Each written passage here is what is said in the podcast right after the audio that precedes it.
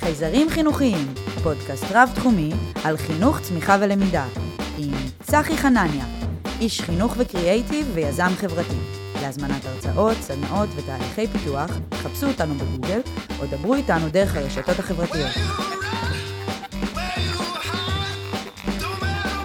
אז היום נארח את uh, ליאור פרנקל, מאוד מרגש, איש שאני uh, מכיר ועוקב אחרי העשייה שלו uh, לא מעט שנים, וחושב שיש לו uh, הרבה uh, ערך uh, לתת לנו. Uh, אז אנחנו נדבר היום על uh, כמה צירים שקשורים גם לדברים, גם אליך וגם לדברים שעשית, וכמובן בהקשרים שהפודקאסט עוסק בהם. אני רוצה להתחיל רגע אחד מהסיפור של העולם החדש. למי שלא יודע, אז אתה הקמת את אה, קבוצת אה, אנשי העולם החדש, ונכנסת כבר לפני, כשזה עוד היה סופר חדשני, לתחום הזה של השינויים המקצועיים ש, ש, שמובילים או מובלים בעקבות הלוחות הטקטוניים שזזים בעולם העבודה.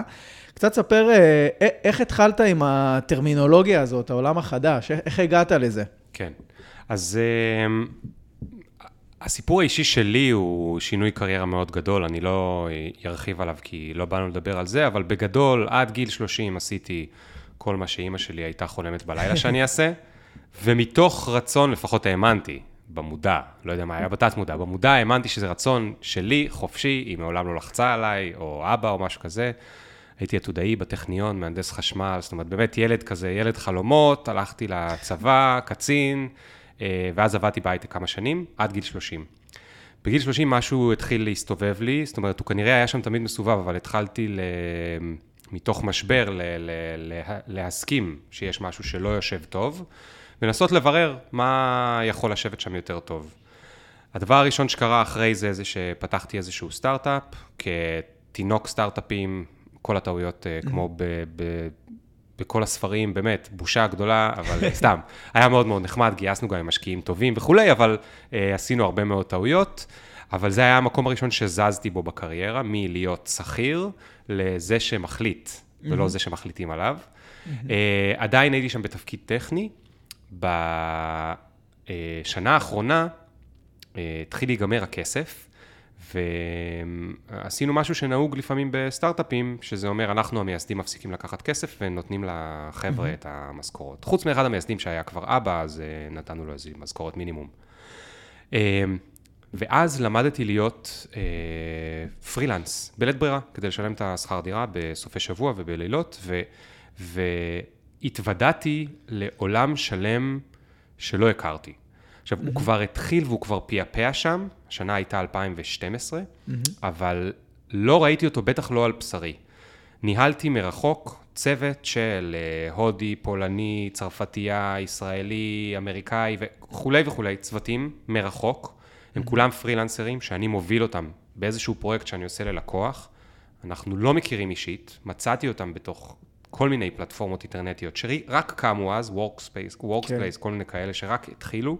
כן. אמ, עבד בטרלו, שזה היה ההתחלה של האפליקציות האלה, של כן. עבודה צוותית מרחוק, טיימזונס אה, שונים, אה, אה, דברים שאפרופו קשורים לניהול קהילה, אולי נדבר על זה אחרי זה, איך אתה מנהל אנשים שאתה לאו דווקא מכיר, לא תמיד מזה, לא תמיד עם מוטיבציות זהות, עם מחויבות שהיא לא גבוהה מאוד לפעמים, כשזה קהילה התנדבותית, למשל. Mm-hmm. אמ, אתגרים מאוד מאוד גדולים, אבל בייחוד מה שהפליא אותי זה שזה לא יאמן שאני יכול לשבת בדירה שלי בתחתונים בשבת ולעבוד אה, ללקוחות מחו"ל עם צוות מחו"ל שהקמתי. וזה היה ההתחלה, כאילו שנפתח לי הווילון, וברגע שהוא נפתח התחלתי להזיז אותו ממש ולנסות לראות מה קורה שם. וראיתי שעולם העבודה כפי שהוא מתחיל להשתנות, והרגשתי שהוא הולך להשתנות מאוד מאוד מאוד. התחלתי לדבר עם הרבה מאוד אנשים גם על מה שאני עובר, אחרי זה הקמתי איזשהו bootstrap שנקרא נוסקול, וכבר יועד לטפל בבעיות של פרילנסרים. Mm-hmm. זה עוד יותר קירב אותי לעניין. התחלתי לדבר עם כל מיני אנשים על עולם העבודה, והדבר שאמרתי הכי הרבה זה אני שונא את העבודה שלי, ואת השיר היום יום חמישי. אמ, ו... וזה לא משנה, אגב, אם זה היה שכירים או עצמאים או זה, מה שהיה משותף לכל האנשים שהיה להם קשה, זה שהם לא התייחסו לעבודה שלהם כאל עבודה. בעצם העבודה שלנו היא עוד סוג של עבודה, במטה. אנחנו צריכים לעבוד על העבודה שלנו. למה זה? כי האלגוריתם הישן, של אימא שלי לימדה אותי, וכאמור הייתי ילד טוב, זה אתה מוצא, אה, אתה לומד מקום טוב, מוצא עבודה אחת, ממשיך עד הפנסיה. פתאום היה עולם שבו יש הזדמנויות, אפשר לעבור ממקום למקום. אנחנו גם דור שטיפס לו בפירמידת מס, לא נמאס לנו יותר מהר. Mm-hmm. יש לנו אה, טפו טפו לרובנו, אה, חינוך ואוכל וזה בבית, בניגוד לסבתא שלי שברחה מהשואה, אה, ולכן אנחנו יכולים להתעסק בדברים יותר גבוהים כמו מימוש עצמי. כשהדברים האלה קורים, עבודה אחת לכל החיים פתאום מתחיל להיות יותר חלש. Mm-hmm. ופתאום הדיבור הזה גרם לי להבין שיש פה עולם חדש, לפחות מבחינת הקריירה, אבל זה בעצם נובע מעולם חדש שהוא לא קשור לעולם הקריירה. עולם חדש אה, שנוגע לטכנולוגיה שמשפיעה על כל אורחות חיינו. ואם אתה רוצה, אני אסביר רגע למה אני מתכוון בביטוי העולם החדש, כי הביטוי עצמו הוא ישן מאוד. זה נכון, זה נכון. אז, אבל, אבל מה שמעניין, מעניין פה, פה שני צירים. אחד שהוא פחות רלוונטי לשיחתנו, והשני שהוא קצת יותר. הראשון זה למה דווקא אתה ראית את מה שאחרים לא ראו. כלומר, אני חושב שגם באופן ספציפי כבן אדם, אם אני חושב כאילו על מה הערך שאתה נותן, ונדבר על זה אחרי זה גם בסוף הרעיון בהקשרים אחרים, אתה בדיוק אה, משיק עכשיו איזה ספר חדש, אז רגע, יש למה לחכות. אחלה ספר. אה, קראתי קצת. תודה, איזה כיף. אה, אז אני אגיד שאני חושב שאולי הערך שאתה נותן זה רגע, זה... בתפיסה שלי הכל כבר המציאו, mm-hmm. בסדר? כלומר, אנחנו לא ממציאים נכון. היום שום דבר, כל היסודות כבר התגלו, ומה שעושים עכשיו זה מדביקים, מלחימים. כלומר, כן. לוקחים תופעות, אומרים, אוקיי, זה ועוד זה ועוד זה, יוצא, יש לנו כבר את כל הטעמים, אנחנו עכשיו מערבבים ומייצרים מרקמים חדשים, גישות כן. חדשות, אוקיי? זה, זה אחד. סליחה שאני מפריע לך, אבל רגע, זה אחד. עוד אחד, זה מנגישים. זה, זה קטע שאתה אומר. אז אומר, הערך שאתה נותן זה הנגשה. כלומר, אני לא חושב שאתה מדבר על משהו שאף אחד לא דיבר עליו לפני כן. פשוט לא. אתה לקחת את התופעה, נתת לה שם, וברגע שאנחנו משיימים משהו, אז אנשים יכולים לראות את הזהות שלהם, ואז גם נוצרת סביב זה קהילה. כן, כן. אבל אני חושב שברגע שנג... שדקרת שם איזשהו משהו, הייתה שם הסתערות על הדבר הזה. כלומר, כולם הרגישו את זה באיזשהו אופן, אבל כאילו מעניין אותי לשאול אותך, במהות, בתנועה הטקטונית הזאת, כאילו, איך היית מגדיר אותה? מה השתנה? מעבר לאפשורים okay. אוקיי. הטכנולוגיים. אז לא, אז האפשורים הטכנולוגיים זה הדבר הפחות מעניין. זאת אומרת, mm-hmm. לפחות לשיחה של היום. Mm-hmm. זה דבר מאוד מעניין, כל החיים שלנו משתנים, אבל uh, הנה הבדל גדול בין העולם החדש, אוקיי? קולומבוס גילה את ה... קרא העולם החדש, אוקיי? Mm-hmm. ובנצרות קראו לזה העולם החדש, וקראו לזה העולם החדש כנראה עוד לפני שידענו איך אומרים. כתבו באבן העולם החדש. למה הייתה בדרך כלל הכוונה? הכרנו עד היום את זה. עכשיו גילינו משהו חדש, נגיד את יבשת אמריקה, ואנחנו יודעים לימים שזה באמת היה עולם חדש, אה, או גילינו את האנטיביוטיקה, או גילינו את האש, עכשיו יש מצב חדש לגמרי, כולנו צריכים לעבור מהישן לחדש, לוקח זמן להסתגל, וסיימנו את העבודה שלנו, עד הפעם הבאה שתהיה בעוד 50, 100, 200, 500 אלף שנה. Mm-hmm. מה שחדש בעולם החדש, מצחיק להגיד את זה ככה, אבל מה שחדש בעולם החדש, גרסה 17, שאליו אני מתכוון, כשאני אומר העולם החדש, זה שעכשיו השינויים, זה לא שיש איזשהו שינוי גדול ואני רוצה לקחת את כולם לצד השני.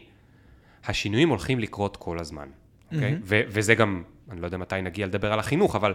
ממש זה, עכשיו. זה, זה הסגווי לחינוך, כי אנחנו צריכים כבר לא רק להבין, אוקיי, הנה הכללים החדשים, נגיד, אתה יודע, אני שומע אנשי חינוך לפעמים. פעם ילדים קראו ספרים, היום הם צריכים לדעת בטאבלט, או היום הם צריכים להכיר בגוגל, וזהו, הם יכירו את גוגל וזה הכל. לא. כמו שאנחנו עברנו מספרים או ספרייה לגוגל, זה איזשהו מעבר אחד, אחרי זה עברנו למובייל, זה איזשהו מעבר שני.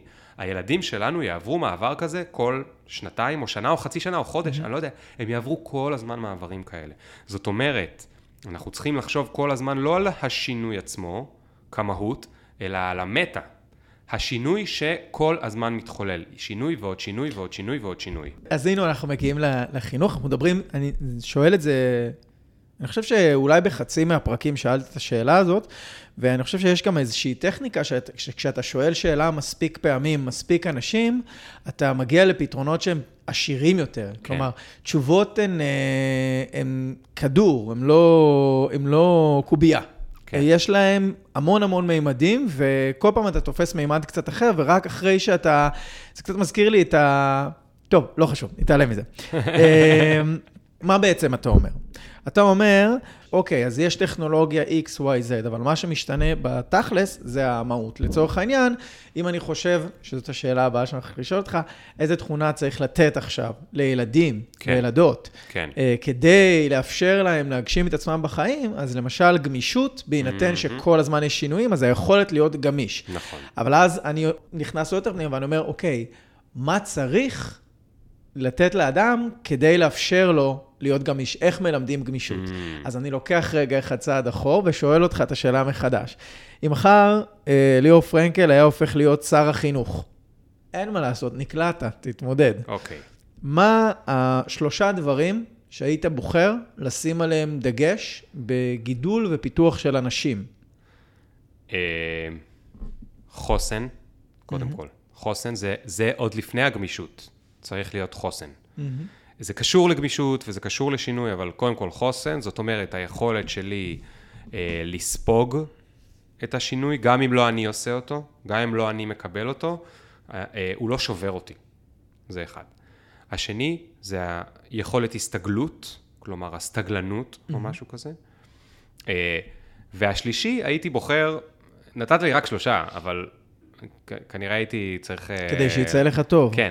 השלישי, כנראה שהייתי בוחר מהבטן, אה, אה, מסוגלות סלאש גמישות מחשבתית, זאת אומרת, אה, growth mindset. אני חושב שאחד מהם, שהם שלושה קשורים, ובעצם מה ששלושתם אומרים זה, אה, ביחד נוצרת פה מכונה שתוכל להתמודד אה, עם השינויים הבלתי פוסקים שיגיעו. אתה יודע מה מדהים במה שאתה אומר? ששלושת הדברים שאתה לוקח, הן יכולות, בדרך כלל מכניסים גם, אה, בדרך כלל שעונים לי, אז עונים לי גם על אה, אוטודידקטיות, ובאמת רזיליאנסי זה משהו שאנחנו, כל הדברים שנגעת בהם, זה דברים שיש עליהם פרקים שלמים בפודקאסט הזה, אז כאילו זה לא זר למאזינות כן. ולמאזינים, אנחנו פשוט חופרים בזה, כי זה אינסופי כמו, ש, כמו שאמרנו, אבל הדבר המדהים במה שאתה אמרת, שבתור בן אדם ש, שהוא, הוא, יש לך יכולות אה, טכניות אה, מאוד מאוד גבוהות, כלומר, אתה תפקיד בפוזיציה הטכנית שלך, אתה כאילו, אתה מנהל מוצר, אתה כאילו, יש לך איזושהי הבנה גם של איך דברים זזים מבחינת flow, מבחינת אפיונים, מבחינת משתמשים ו- כן. וכן הלאה, אתה נוגע בדברים שהם רק מנטליים. שלושת הדברים נכון, שאמרת הם דברים נכון. מנטליים לגמרי.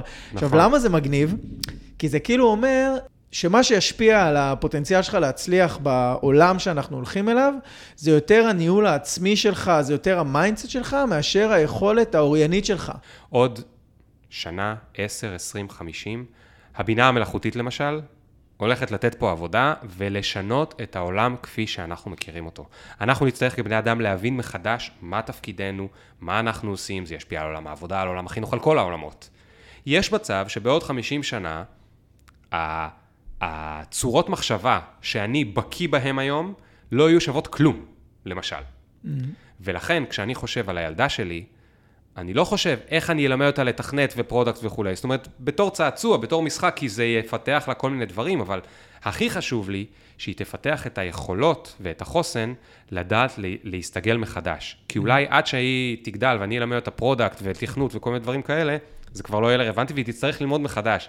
ואם אז היא תעמוד ותסתכל על עצמה, למה עשיתי את כל זה, וזה לא היה שווה, ואני לא שווה כלום בעולם, אז לא השגתי כלום. ולכן, זאת אומרת, אני חושב שזה יסודות יותר, זאת אומרת, זה יותר יסודי מכל שאר היכולות וה...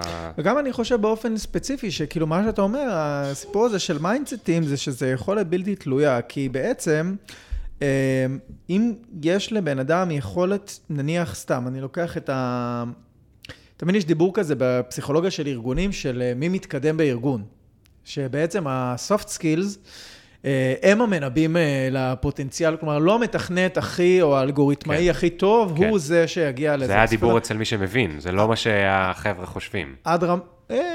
אה, כאילו, תלוי את מי שואלים, אתה יודע, זה תמיד יש כמה מימדים, אבל, כן. אבל אני חושב שבסוף, אני חושב שמה שיפה, וזה משהו שאני חושב שבאופן כללי בחינוך, אני אחבר את זה גם ספציפית לדברים שדיברת, זה יכול להיות מסוגל לעשות את השיפט מרמת מיקרו לרמת מקרו. כלומר, אם נסתכל עכשיו על בית ספר, ואז נעבור לדבר על... אה, על הסקשן הבא, ואני מסתכל נגיד עכשיו על בית ספר, אני אומר, אוקיי, עוד מעט יש בינה מלאכותית, יש Machine Learning, יש uh, uh, Augmented Real, יש את כל הטכנולוגיות בלה בלה בלה, בלי בלי בלי, שמדברים. אבל אז אתה שואל שאלה, אוקיי, בהינתן ש... שיש את כל הדברים האלה, עכשיו מה תפקידו של המחנך, או מה תפקידו של בית הספר? ואני חושב שלמרבה הפלא, מה שקורה זה שברגע שאתה, אני לא אגיד מייתר, אבל אתה, אתה, אתה הופך את, את מלאכת הלימוד למלאכה שהיא, אה, בוא נגיד, אה, היא הרבה יותר נגישה לכל אדם ובלתי תלויה במעביר חומר כזה או אחר, אז אתה... אתה לא גודם את המורים, אתה מפנה להם mm-hmm, מקום mm-hmm. להשקיע בדברים הבאמת חשובים, שהם הדברים המהותיים שעליהם אנחנו נכון, מדברים. כלומר, נכון. בסוף, אני לא רוצה שנור... אה, ת, כמחנך, אני לא מעניין אותי שהיא תדע אה, לתכנת, כי יכול להיות שה passion שלה הוא לא בתכנות. אני רוצה שהיא תדע לקחת נניח שמעניין אותה... להתחבר ל passion שלה. בדיוק, להתחבר... לפתח את ה passion בדיוק, שלה. לקחת את זה ולהפוך את זה לעסק. כלומר, אני מכיר אנשים שעובדים בתחומים שהם תחומים חמים ו- ומחירים שהם לא צריכים למכור כלום, ואנשים שהם עכשיו לוליינים ועושים מזה מיליונים. למה? כי יש להם איזה קטע, כאילו... כן, כן. אה... תראה, מה, מה לומדים בבית ספר, כן? אני לא מומחה כמוך לחינוך אה, לילדים, אני יותר מתעסק עם הגדולים. אבל אם ננסה להמציא מהראש, ואולי כנראה אני אשכח חצי, אז יש העברת ידע, יש העברת אה, מיומנויות רכות, mm-hmm. אין על זה דגש מספיק, אבל יש על זה קצת. יש גם העברת ערכים, בצורה מודעת או לא, שזה כי יש דוגמה אישית. אה, זאת אומרת, יש דוגמה אישית ויש גם, אה, יש talk the talk ויש walk the walk. זאת אומרת, יש דוגמה אישית ויש גם להגיד לילדים, אל תדברו בפה מלא או כל מיני דברים כאלה, האם זה עובר או לא עובר בחינוך, אפשר להתווכח, אני, אני חושב שלא כל כך, אבל, אה, אבל לא חשוב. מתוך שלוש אלה, 95 אחוז, ב... כשאני הייתי ילד, אני לא יודע מה קורה היום, אני מניח שלא כל כך זה השתנה, 95 אחוז מהזמן הוקדש להעברת ידע.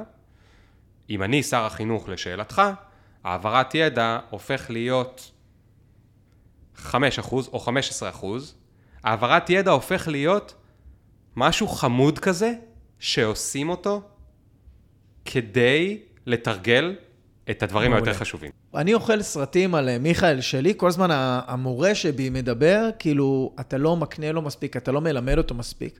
ואז הצד השני שלי... אתה מתכוון, אתה לא מקנה לו מספיק ידע. אתה לא, אתה לא מקנה לו מספיק אה, באופן דידקטי. כלומר, אני לא אומר לו מה זה, איך זה.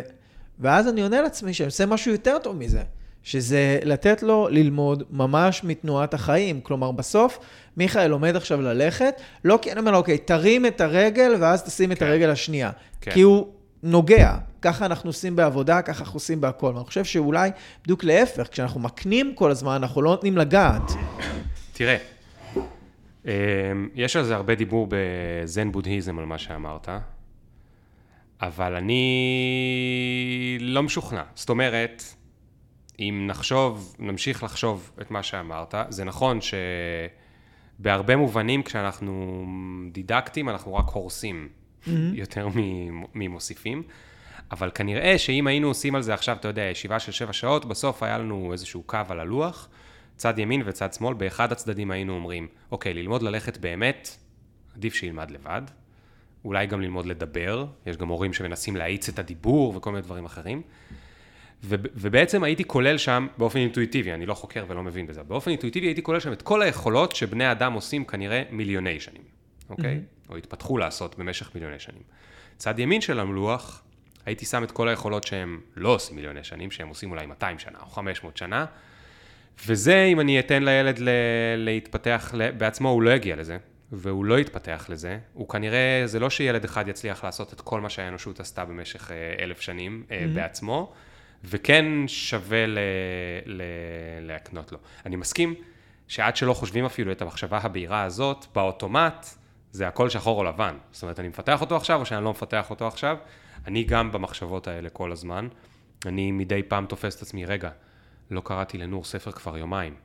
אולי, אה, אולי אה, לא מספיק אה, זה, ואני אני לא, אני, אין, לי, אין לי מסקנה, אני רק אומר, המחשבות האלה, הם, לא, חשוב, ד... חשוב שהם יהיו שם. ד...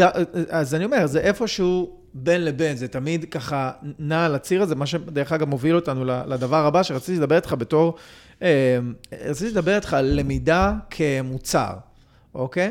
שזה ממש משהו שבתפיסה שלי, הוא קשור מאוד ל, ל, למערכת הצירים הזאת שאנחנו uh, ציירנו uh, בדמיוננו רגע. אני אספר עליך, אולי אתה רוצה לספר, שבשנים האחרונות, uh, uh, אתה רוצה לספר קצת על ג'ולט? אפשר לספר על ג'ולט, ג'ולט הייתה בבית ספר מדהים שהתחיל כמנוי ללמידה. עשינו את זה כמה שנים, עד שהקורונה די חיסלה את הדבר הזה. היו לנו קמפוסים אמיתיים, אה, שהיו באים ללמוד שם, זה היו מיני קמפוסים בתוך כאלה כמו WeWorkים, מה, ש, מה שקורה בעולמות הלמידה אה, למידה היברידית. למידה היברידית, אה, לימדנו סוג של מנהל עסקים, אבל חדשני. Mm-hmm. רועי דויטש, המנכ"ל, כינס הרבה מאוד חבר'ה בוגרי, כל ה-MBAs הכי נחשבים בעולם, ואמר להם מה באמת היה עוזר לכם אם הייתם לומדים שם. אז חלק מהדברים לקחו וחלק מהדברים העיפו והביאו במקום זה, למשל, הרבה מיומנויות רכות, או skills, כמו presentation skills, communication skills וכולי. זה היה מדהים. הקורונה קצת פגעה בזה, ואז עשינו פיבוט למה שג'ולט היא היום. ג'ולט היום היא בית ספר שמכשיר אנשים להייטק, במקצועות. היום כבר יש כמה כאלה, אבל ג'ולט בהרבה דברים הקדימה את זמנה שנה-שנתיים, הרבה באמת בזכות החזון של אה, רועי וניצן כהן ארזי, השותפה שגם אותה אתה מכיר במקרה. אמ, היה, היה להם הרבה חזון שדיבר על לפתוח מקצועות חדשים שאין להם היום הכשרה, אוקיי? זאת אומרת, לא להסתכל מה האקדמיה רוצה להכשיר, אלא להסתכל מה התעשייה מבקשת להכשיר, ולעשות משם reverse engineering. אז למשל, היינו הראשונים בארץ שלימדנו קורסים ב sales להייטק, אה, לא הראשונים שלימדנו marketing, בטוח לא, אבל לימדנו marketing להייטק, שזה marketing קצת אחר וגלובלי ולא פרסום ישראלי. אה, לימדנו customer success וכולי וכולי וכולי וכולי. אה, זה הייתה ג'ולט, בג'ולט הייתי אחראי על ה... ג'ולט עדיין קיימת ומעבירה אה, קורסים. אנחנו השותפים אה, נפרדנו ממנה באופן עצוב אבל חיובי לפני מספר חודשים. אני הייתי שם הרבה שנים אחראי על ה product. הפרודקט זה אומר המוצר, היה לנו מוצר מאוד מאוד מרשים לניהול המכללה הזה, גם בתקופת הממברשיפ וגם אחרי זה, אני לא אדבר על זה יותר מדי כי אתה רואה. אני מתחיל לא, לקשקש. לא, זה סופר, זה לא קשור, כל מה שאתה אומר, הוא צריך להבין אותו, כי צריך להבין את הקונטקסט, כן, אוקיי? כן. בואו רגע נסתכל רגע מלמעלה. כשאני ראיתי פעם ראשונה את הכתבה בדה מרקר על דויט, שהוא מקים את ג'ולט, מה שאני אמרתי לעצמי, מה שאני מאמין שהרבה מאוד אנשים אמרו לעצמם, זה... מניאק לקח לי את הרעיון. כן. בסדר? כן. מניאק לקח לי את הרעיון, כן. קראתי את זה, באמת, נטף שיעור, לי יריר. שיעור ראשון ביזמות, רעיון לא שווה כלום. אה, נכון, מעולה. גם זה, אגב, נאמר פה הרבה פעמים. אין לך סטארט-אפ, אנחנו אומרים, יש לי סטארט-אפ, אין לך סטארט-אפ, יש לך רעיון. כן. ההבדל בין רעיון לסטארט-אפ זה מי, מי יזם טוב. בכל מקרה... לא, זה מי הולך לעשות משהו. זה אה, הכל. הוא אפילו לא חייב להיות טוב, רק יעשה משהו לגבי הרעיון הזה. אפשר להתווכח גם על זה, אבל אה, אתה יודע, בתי הקברות של החברות מלאים באנשים נכון, ש... נכון. גייסו כספים כי יש להם יכולת פרזנטציה, אבל אין להם יכולת לקחת כן, רעיון ולהפוך אותו לדבר עובד. או שהיה להם יכולת, אבל הם היו בתזמון הלא נכון. תשמע, על ג'ולט, אז אני ראיתי רגע אחד, גם נכון, גם התזמון, אבל אתה פשוט נכווית, אז אתה זה, אבל, אבל ברור, ברור שהתזמון הוא גם נכון. אני חושב שהתזמון הוא חלק מהרעיון, אבל בוא רגע, רגע, נתמקד רגע במה שאתה אומר על ג'ולט. משהו לגבי ג'ולט. אני חושב, ג'ולט זו חברה שאני עקבתי אחריה מהיום הראשון. רציתי לראות איך עושים את זה, מי עושה, מה עושה. אז שתי רמות רגע שיח לגבי הדבר הזה. אני חושב שהתרומה של ג'ולט היא דומה, אה, כמובן בזעיר אנפין, בקנה מידה קטן, לתרומה של האייפון. כי ג'ולט, מה שהם עשו זה המציאו קטגוריה. זה הראו לעולם שאפשר לייצר בית ספר, שגם אנשים רוצים, כאילו, אתה מבין, יש אנשים שבפייסבוק שלהם, באיפה למדת, כתוב ג'ולט. כן. שזה ממש כן. הגשמה של החזון שלכם. בית ספר שאנשים רוצים ללכת אליו. ו... לא בגלל התעודה.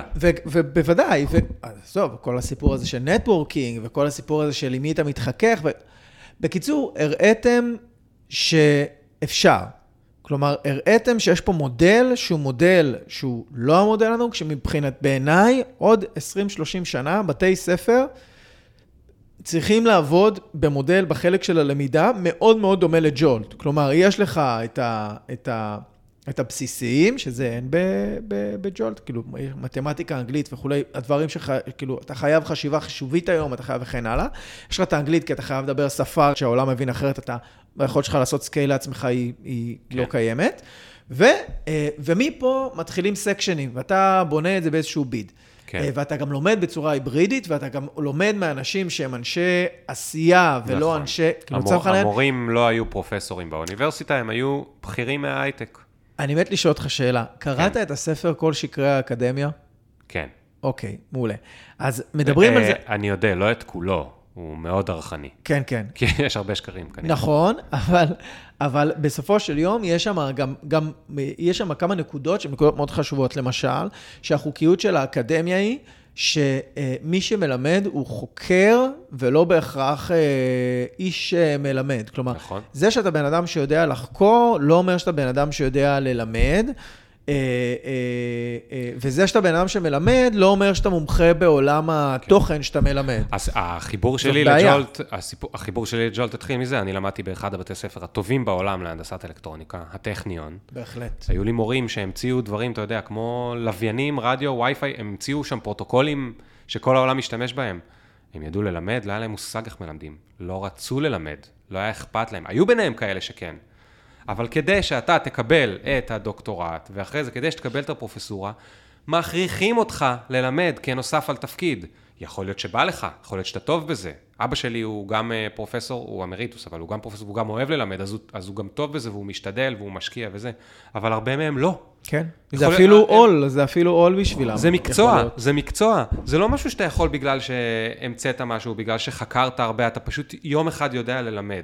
זה נורא שדבר שנקרא אקדמיה, שאמור להיות לו כבוד למומחיות, נכון? אתה מבין את, ה- את הפסיכיות באירוניה? בוודאי. המקום שלו אמור להיות הכי הרבה כבוד למומחיות, שאני אגב יש לי פחות כבוד למומחיות, אבל להם יש הכי הרבה כבוד לדבר שנקרא מומחיות, לוקחים משהו כמו חינוך, ונותנים לו לאנשים שהם לא מומחים בזה, לעבור את זה. אבל- איזה הכשרה עובר מישהו כדי לח- לחנך באקדמיה? אבל כלום. כל התפיסה, אבל זה בדיוק כל מה שאתה אומר, כל התפיסה של האקדמיה, היא קרסה בדיוק בגלל הדבר הזה. אני זוכר את היום האחרון שלי בתואר השני, יצאתי מהאוניברסיטה, זה היה כזה, זה משהו סמלי בשבילי, בתור בן אדם שסיים בלי תעודת בגרות, לפני עשר שנים לא היה לי כאילו אה, די כלום. ו- ויצאתי משם באווירה כזאת, אה, כאילו יזמית, שאני ממש זוכר שעברה לי בראש זה, וואי, בואנה, איזה מקום היסטרי זה אה, אה, אוניברסיטת תל אביב, מישהו חייב לעשות עם זה משהו. כאילו, אתה מסתכל כמה משאבים מרוכזים וכמה חוכמה וכמה, כאילו, אתה אומר, אוקיי, זה כאילו, יש פה את... תביא לפה מנכ"ל שהוא אה, מנכ"ל כזה של אה, חברה, שמכניס רגע תפיסה והגיונות חשיבה של חברות עסקיות, הוא לוקח את המשאבים הקיימים, אפילו לא צריך, כן. ומזיז כמה דברים. אה, הוא צריך להזיז הרבה מאוד דברים. זאת אומרת, באמת אני היה לא יותר קל... אומר שלא, אבל נגיד שאתה מביא מנכ"ל כל לא היה יכול. קל לבנות את ג'ולט, אבל היה יותר קל, היה פי אלף יותר קל לבנות את ג'ולט, מאם היית נותן לי לנהל אקדמיה. בוודאי. כי ה... ה... לא, כי זה גוף בירוקרטי. החוטים הם טבועים בפנים באינסוף אבל גם מערכת החינוך היא. כזאת. מערכת החינוך, גם אותה כנראה, שוב, אני פחות מבין בחינוך לילדים, אני חייב להגיד. באינטואיציה שלי, כנראה יותר יהיה קל יהיה, לא, פי זה אלף יותר קל יהיה קשור. למחוק ולבנות מחדש. אז אנחנו אומרים, אוקיי, יש לנו פה, יש לנו עולם שמתחדש, ובעולם המתחדש הזה יש לנו פעם אחת דיברנו על המהות, אבל בואו נדבר רגע אחד גם על המוצרים. אה, מעניין אותי לשאול אותך על הסיפור של אה, אה, העיצוב והאפיון של מוצר למידה. כן. כשאתה ניגש, נניח שאני עכשיו רוצה ללמד, לא משנה, או מתמטיקה או אנגלית או תורה, כן. בסדר? לא משנה מה. אז איך אתה ניגש לעצב מוצר חינוכי, ואיך אתה עושה את המדידה וההערכה שלו? אוקיי. אז קודם כל, בשביל זה אנחנו צריכים שעתיים, אז אנחנו, אני אנסה לתמצת. יש לנו ארבע דקות. אני אנסה לתמצת. בגדול, את- אתה מתחיל מהסוף. מה המטרות שלי? מה אני רוצה לדעת לעשות, אני התלמיד. מה אני רוצה לדעת לעשות כשסיימתי את חתיכת הלימוד הזה. חתיכת לימוד יכולה להיות רבע שעה, שעה, שנה, whatever. מה אני יכול לעשות, slash, ואו מה אני יודע, אוקיי? שזה שני דברים שונים, אבל הם יכולים להיות גם וגם. אמ, אז יש לי, יש לי מטרות ללמידה. אני מבין עם מה אני רוצה לצאת. משם אני גוזר אחורה מה אני צריך כדי. בואו ניקח דוגמה, אמ, נגיד, דיברנו יכולות פרזנטציה, אוקיי? אני ארצה לדעת להעביר פרזנטציה של 30 דקות בפני 50 איש, מבלי להשתין בתחתונים, סליחה על הזה, זה לגדולים, נכון? לא זה, בלי לעשות פיפי בתחתונים, זה יכולה להיות למשל מטרת אה, למידה. עכשיו צריך בשביל זה שעה, חצי שנה, whatever, אבל גם, כמה זמן צריך בשביל זה? זה לא כי אמרו לי במשרד החינוך שיש לי שעה בשבוע. אני אגיד, זה מה שאני רוצה להשיג, ואני קודם כל אשאל, כמה צריך בשביל זה? זה, זה, זה סילבוס לשנה? זה שעה? זה למידה פרונטלית? זה PBL? כאילו, מה צריך בשביל להשיג את הדבר הזה? אז אני קודם כל אתחיל באיזשהו brainstorm, כדי לעשות את הדבר הזה, מה צריך לעשות? פרונטלי, networking, תרגילים, סימולציות, PBL, Project Based Learning, אני בטוח שדיברתם על זה פה אלף כן, פעם. כן. וכו' אה, וכו' וכו' וכו' וכו' וכו' וכו', התנסות אמיתית, מנטור, whatever, כל אחד מה, אתה יודע, עשרות הדרכים שיש אה, ללמד חינוך שמלמדים, שיש רק אחת מהם בבית ספר, אבל יש עוד אלף ואתה מכיר את כולם, לא אלף, אולי עשרים ואתה מכיר את כולם, מה אני צריך מכל סל הכלים האלה כדי לעשות את הדבר הזה. בג'ולט הייתה לנו דרך למידה שלא כללה את הכל. נגיד היה קצת פחות מנטורים והיה קצת את הזה, זאת אומרת בקורסים כבר היה, ב membership לא היה. אז אנחנו אמרנו, אם אי אפשר ללמד את ה skill הזה בצורה, בפורמטים שאנחנו יודעים לתת, אז אנחנו לא מלמדים את ה skill הזה, אוקיי? אין, אין מה לנסות לדחוף למישהו. משהו בכוח. אבל אם אפשר ללמד את ה skill הזה, לפעמים גם אנחנו הפוך, הנה הפורמטים, האם את הסקיל הזה והזה והזה היה אפשר ללמד. עכשיו בואו נבין את הפורמט, בואו נבין את המשך, בואו נבין את, ה, את, ה, את הסיטואציות. עכשיו, זה נקודה אחת, והיא קצת reverse engineering, אני חושב שבהרבה מאוד, אה, יש, אה, יש על זה אה, הרבה ספרים, והם כולם בערך מדברים את אותו דבר, אתה שם לך את מטרות הלמידה, ואתה, ואתה בודק את, ה, את הפורמט, ואתה מתחיל לבנות את, ה, את, ה, את החומרים. ואיך אתה משפר מוצר on the go? יפה? אז, אז עכשיו עוד שני אלמנטים. אחד, מכיוון שאני איש product במהותי, איש product זה אומר מי שבונה כל מיני אפליקציות מצד אחד, או בית ספר, בית ספר זה גם product. ילד זה לא כל כך product, זה סוג של product, אבל הוא בעייתי, אתה לא באמת שולט בו יותר מדי, אבל מה, מה, אחד הדברים שלמדו בעולם הסטארט-אפים לעשות ב... נגיד 15 שנים האחרונות, נקרא Lean סטארט-אפ, זה אומר שבמקום לעבוד על משהו חמש שנים ולחכות Lean שיבצץ- Management, ומתוך כן. Lean Management יש את ה-Lean Startups, כן? אני, אה, זה מתוך Lean Manufacturing, הכל נכון. הגיע מטויוטה. נכון, נכון. אמ, אני, במקום שאני אוציא משהו נוצץ אחרי חמש שנים, אני אפתח משהו במשך חודש, יוציא אותו לאוויר, וישפר, וישפר, וישפר, וישפר, וישפר, וישפר. וככה גם בנינו את השיעורים שלנו, את השיעורים עצמם, את הסילבוסים כולם, את הקורסים. זה יתעדכן כל כמה חודשים. איך שהקורס בנוי, מתי נותנים את הפידבקים, מתי זה, זאת אומרת, זה לא שהחלטנו משהו ועכשיו רצים שנה ובסוף שנה שואלים אם יש פידבקים. אחרי כל שיעור, כל התלמידים קיבלו למלא פידבק. אמת. כל, אה, נכון, אה, כי היית תלמיד, אוקיי, אז אתה יודע. אחרי כל אה, אה, קורס, אחרי כל חודש, כל שבוע עושים פידבקים על המורים, על הפורמט, על ה engagement, על הכל, ומעדכנים גרסה. על פי המשאבים שיש, לפעמים אין זמן לעדכן גרסה של כל הקורסים בבת אחת, אז מחליטים מה הכי חמור ומעדכנים שם, ומעדכנים שם, ומעדכנים שם, וזה כל הזמן נושם. זאת אומרת, מי שעבר ג'ולט, את אותו חומר חצי שנה אחרי, קיבל גרסה הרבה יותר טובה. זה אלמנט שני. אני רק רוצה להגיע לאלמנט השלישי ולסגור איתו, כי הוא קשור לכל מה שדיברנו עד עכשיו. עבדתי מאוד צמוד עם רן שביט, שהיה מנהל הבית ספר, נקרא לזה ככה, ב... ב... אני אהבתי לקרוא לו מנהל הבית ספר.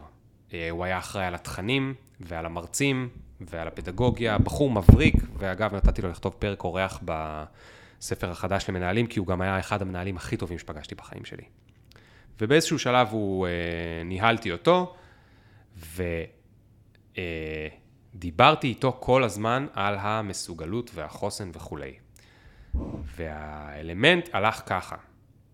לא האלמנט, המתודה הלכה ככה. אתה, אם אני אגיד לך, מי רוצה לבוא ללמוד מסוגלות, אף אחד לא יצביע. מי רוצה לבוא ללמוד חוסן, אף אחד לא... אולי אתה תצביע, כי אתה מתקדם במחשבתך עשר שנים קדימה, אבל האדם הממוצע יגיד לא.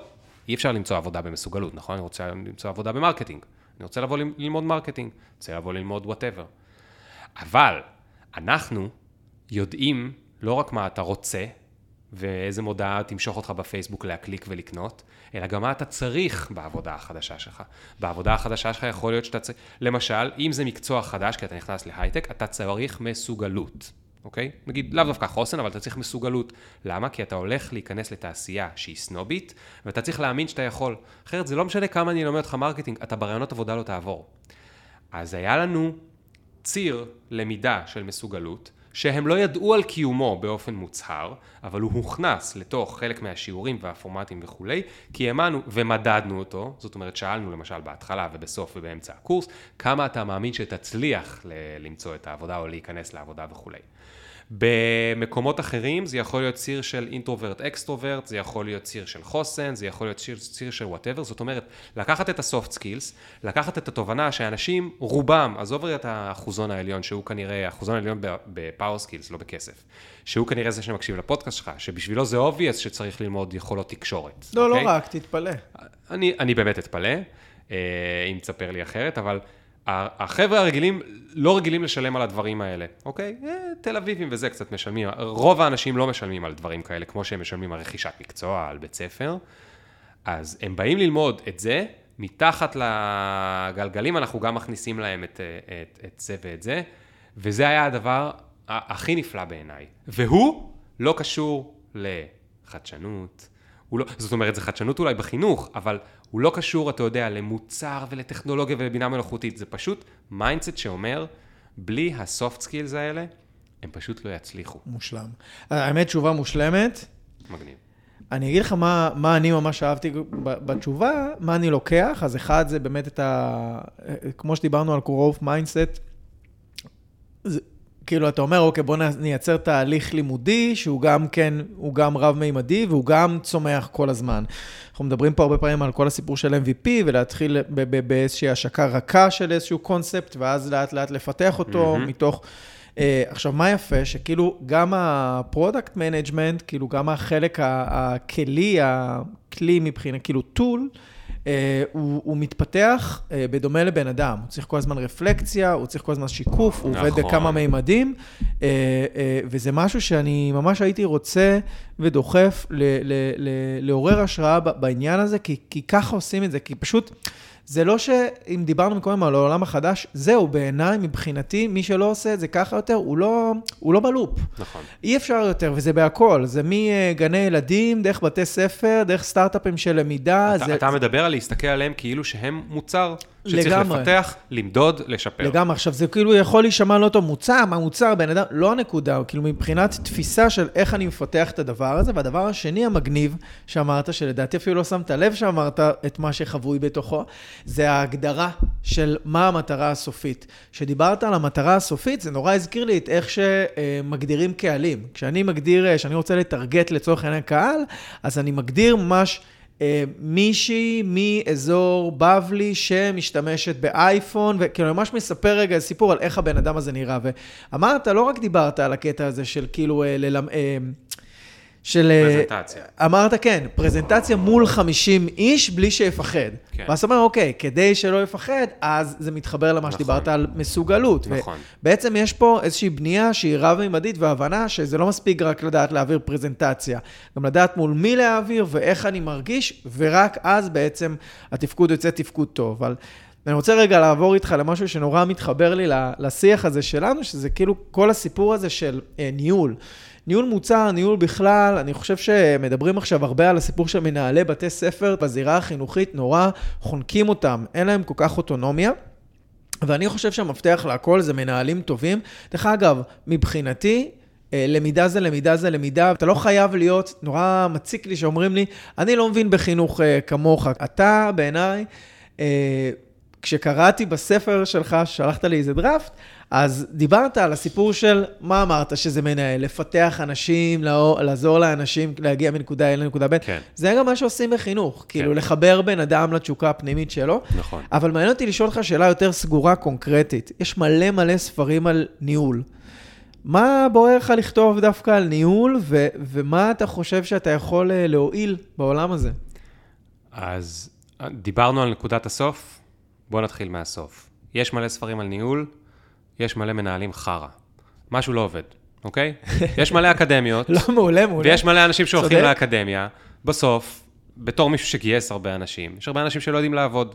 אז משהו באקדמיות לא היה מספיק אה, טוב, אז בוא ננסה עוד פעם, אוקיי? אני אנסה עוד פעם, אולי, אולי הספר שלי כן יצליח להזיז משהו. זה קודם כל, זאת אומרת, המת- ה- אני חושב שמנהלים ישירים, זה נכון גם, ואגב, בספר שלי יש קטע שאני מדבר על, המנהל, על המורה שלי מכיתה י"א. לפיזיקה. המורה שלי מכיתה י"א לפיזיקה, שאמר לי, לא יצא ממך כלום, תעוף לי מהכיתה, אתה לא תעשה כלום בחיים. ו... ואגב, הוא צדק, אני סתם עצבנתי אותו. הוא לא צדק באיך שהוא התנהג, אבל הוא צדק שהייתי מעצבן, והיה אפשר לחשוב שלא יצא ממני כלום בחיים. אמ, הוא מבחינתי היה המנהל האירוע. זאת אומרת, יש מנהל בית ספר, בהגדרה הוא מורה והוא לא מנהל. מבחינתי הוא, הוא כמו היה המנהל שלי. אם נגביל את זה לעולם העבודה, הוא עכשיו בכיתה, הוא אומר לי מה לעשות, הוא המנהל שלי, אוקיי? וגם הוא מירר לי את החיים. אחד הדברים הכי משפיעים על איכות החיים של כל מי שיש לו מנהלים, וכמעט לכולם, ואני אטען שלפרילנסרים יש מנהלים שהם הלקוחות לפעמים, וליזמים יש מנהלים שהם המשקיעים, גם להם יש מנהלים. בהחלט. זה המנהל הישיר שלנו. אני כל החיים, גם בעצמי, אבל בייחוד מסביביי, כשאני כל הזמן חושב על היום יום חמישי, יום חמישי הזה, היום יום חמישי, יום חמישי הזה, השיר הזה של הסבל, רוב הסבל שם נובע בסוף מהמנהל, מנהלת הישירים. לא מדברים על זה מספיק, אוקיי? יש יותר אנשים שמנסים למכור לי מיטה כדי שלא יכאב לי הגב, ו- וחסה כדי שאני אהיה בריא, וכל מיני דברים אחרים, מאנשים שמדברים איתי על המנהל הישיר שלי. זה כל כך נוגע לאיכות החיים. כמה אפשר לראות אנשים שנהרס להם היום, שנהרסה להם השעה, שהם לא מצליחים להתפתח, שהם תקועים במקום, בגלל המנהל או המנהלת הישירה. אז אז, זה אומר- מצחיק, אני כתבתי ספר למנהלים, אבל המוטיבציה שלי קודם כל היא נובעת לא מהמנהלים, אלא מהעובדים. אבל זה מעניין, כי זה גם וגם. זה נכון, כאילו, אתה פשוט עושה פה רגע איזושהי חלוקה, אבל בסוף זה נוגע גם למנהלים וגם לעובדים, נכון. כי אתה תופס את זה כמקשה אחת, ובאופן כללי, זה עוסק באדם. עכשיו, נכון, נכון, כי בסוף, אם היית צריך לתמצת את הספר הזה למשפט אחד, זה, זה משהו כמו, אל תעשה לחבריך מה ששנוא עליך. זאת אומרת, בסוף, המשפט האחד המתמצת הוא, את תהיה מנהל טוב, כמו מה שהיית רוצה שינהלו אותך. וזה מחזיר עוד פעם לעולם החינוך. הדבר הזה של ה... אה, אה, איך קוראים לזה? דמות לחיקוי. אנשים טובים הופכים להיות מנהלים גרועים, כי זה מה שהם ראו קודם. וזה הולך אחורה למהפכה התעשייתית. העולם השתנה, אנחנו כבר לא במהפכה התעשייתית. אף בן אדם לא רוצה שיתייחסו אליו כמו שהוא, כאילו שהוא בטירונות והמנהל שלו זה המפקד שלו. אנחנו כבר לא בעולם הזה. אבל זה עדיין קורה, אולי לא כמו בטירונות, אבל זה קורה בכל מיני שכבות. כי אני, מסתכל, אני מסתכל, גם אני עשיתי טעויות כאלה. הסתכלתי על הדמויות לחיקוי, על מי שהיו המנהלים שלי, במקום להסתכל למטה. איך להתנהג כמו שאני רוצה שיתנהגו אליי. אני חושב שאולי הדבר, אולי התרומה הכי גדולה של הספר שלך, ממה שקראתי, לא קראתי הכל, קראתי איזה 50 עמודים, אבל uh, זה די נכבד, uh, זה שזה המסגור שאתה עושה לקונספט הזה של להיות מנהל. אתה אומר, מנהלים זו שכבה שיש לה אחריות על uh, חיים של אנשים, לא רק על, בוא נגיד, צורה של חברות או רווחים, או... יש לכם אחריות, ו, וברגע שאתה בא וממסגר את הדבר הזה, אז בעצם אתה מוסיף, אתה עושה שני דברים. אחד, אתה מוסיף נפח לתפקיד שהוא מעבר לסיפור הזה. כאילו, עכשיו בן אדם נכנס להיות מנהל, הוא צריך לקבל את הספר הזה בעיניי, ולו כדי לעצור ולחשוב, לא על רק, על מה זה אומר שאני אהיה מנהל טוב. מעבר לזה שאני אדלבר דברים והכל, את, איך אני לא שובר בדרך את האנשים שנמצאים לצידי או תחתיי. כן. אה, ואני חושב שזו פרספקטיבה מאוד חשובה ומאוד קשורה לדברים באופן כללי. שאנחנו... והנפח הזה הוא העניין. בואו נדבר רגע על מורים עם תלמידים, אוקיי? אם אני מורה וכל מה שאני חושב עליו זה האם אני מצליח להעביר את הידע או לא, האם בסוף התלמיד ידע את הידע או לא, אז זה כמו מנהל שרק מתעסק בהאם הבן אדם שלי הצליח לעשות את המשימה היום בבוקר או לא, אוקיי?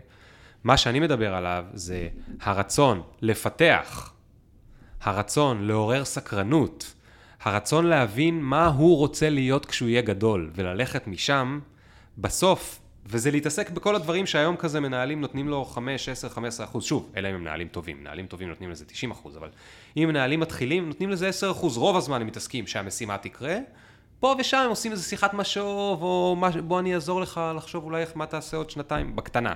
צריך להיות הפוך, ה-90 וה-10. למה? כי כשאתה עושה את זה, לא הרבה מדי זמן, המשימות כבר נעשות. ואותו דבר יכול להיות, שוב, אני לא ראי, ניסיתי את זה וראיתי את זה כמו אצל מבוגרים, אבל אצל ילדים, יכול להיות שזה יהיה נכון גם אצל מורים. זאת אומרת, אם אני בתור מורה אתעסק יותר באיך אני מפתח לו את הסקרנות, איך אני עובד איתו על מה שהוא רוצה להיות, איך אני עוזר לו לבד להתקדם למה שהוא רוצה להיות, אולי אפילו ללמוד לבד לעשות את הדברים האלה, אני לא אהיה אה, מוטרד מדי מהעברת הידע, כי הוא כבר בעצמו ירצה להעביר לעצמו את הידע. הוא בעצמו יפתח את הסקרנות, הוא בעצמו יגדל, ו- וההקבלה הזאת היא מאוד מאוד נכונה. שוב, אני לא יודע אם זה עובד גם אצל ילדים, כי הם יצורים במקום עובד, אחר, עובד, אבל עובד, עובד אצל נשמע לי. באינסטינקט.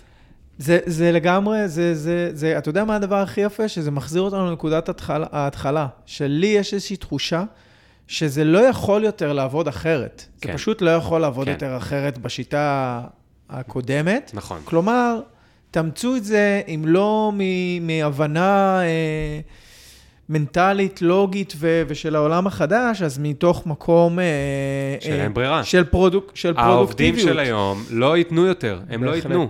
אין, הדברים האלה, זה הסוף. זאת אומרת, עכשיו קוראות המרידות, אוקיי? אחד אחרי השני, החומות נופלות, מגדלי השן נופלים, האנשים שעשו פשוט יותר רווח כספי, וגם רווח של כוחניות, ו- ונהנו מהאגו שלהם, הנעת תפוקה, אבל נהנו מהאגו שלהם בזה שהם יכולים לשלוט ולהשפיל ול, ולגרום לחיילים האלה לזוז איך שהם רוצים כדי שהם ייסעו באיזה אוטו שווה ויקנו שתי דירות, זה הולך להיגמר. העובדים למטה של היום כבר לא מתרשמים מאוטוריטה כמו פעם, על זה לא כבר- הספקנו לדבר, אבל זה זה גם כבר קשור. נגמר. זה, זה, לא, רק זה, עניין של מי הבין את זה כבר. לא, זה נגמר אולי, שוב, אמרת בהתחלה שלא המצאתי כלום. אני, אני לא חושב שהמצאתי כלום. אני או אתה או אנשים שמקשיבים בפודקאסט הזה, אנחנו נמצאים בסך הכל שני צעדים לפני, אבל אנחנו צריכים להסתכל אחורה ולהושיט את הידיים ולעזור לאנשים לעבור איתנו, לא לעבור, אלא להתקדם איתנו קדימה. כי, כי גם אנשים שהבינו את זה, גם אנשים שראו את הפוסטים האלה, רובם עדיין עובדים במקומות האלה. רוב האנשים שיש להם מנהלים דפוקים עדיין ממשיכים לעבוד ככה. למה? כי הם חושבים שככה זה בחיים. שאין אלטרנטיבה. וכשאתה בא ומדבר על דברים כאלה בפודקאסט שלך, אז פתאום אנשים אומרים, רגע, אולי זה לא המציאות היחידה. וזה מה שקרה גם בקבוצה של העולם החדש וכולי וכולי וכולי. נכון. אז זה ממש מה שאנחנו עושים פה. ונראה לי זהו בסך הכל לבוקר זה. יאללה, היה כיף. מה, זה היה אה, מושלם. מהר, אחלה רבע שעה. משהו שבא לך להוסיף, או... אמ, תהיו טובים. יאללה, נראה לי אחלה המלצה, אז תודה רבה ליאור. ביי. של העולם החדש וכולי וכולי וכולי. נכון. אז זה ממש מה שאנחנו עושים פה. ונראה לי זהו בסך הכל לבוקר זה. יאללה, היה כיף. מה, זה היה אה, מושלם. מהר, אחלה רבע שעה. משהו שבא לך להוסיף, או... אמ, תהיו טובים. יאללה, נראה לי אחלה המלצה, אז תודה רבה ליאור. ביי.